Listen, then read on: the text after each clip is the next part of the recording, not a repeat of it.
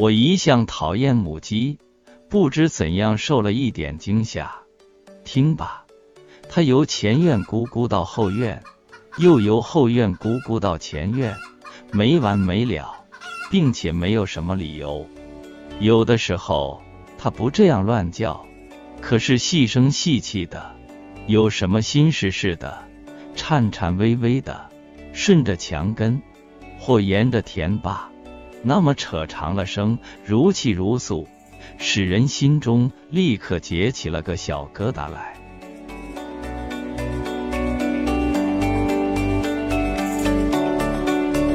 他永远不反抗攻击，可是有时候却欺侮那最忠厚的鸭子。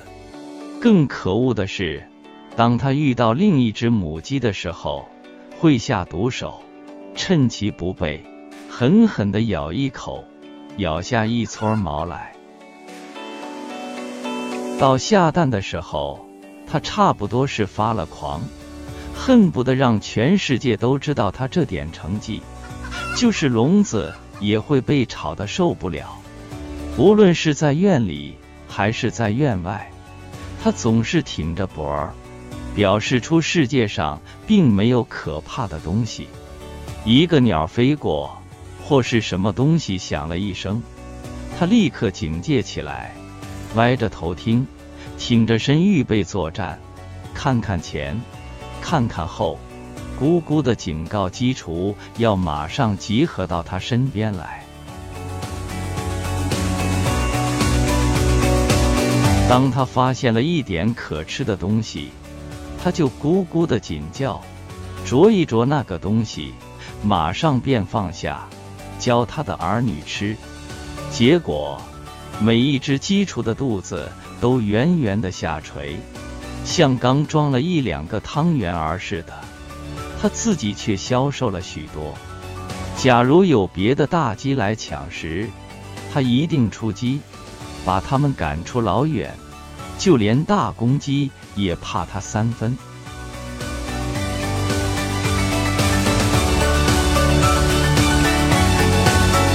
教鸡雏们啄食、掘地、用土洗澡，一天教多少多少次。他还半蹲着，教他们挤在他的翅下、胸下的一点温暖。他若伏在地上，鸡雏们有的便爬到他的背上，啄他的头或别的地方。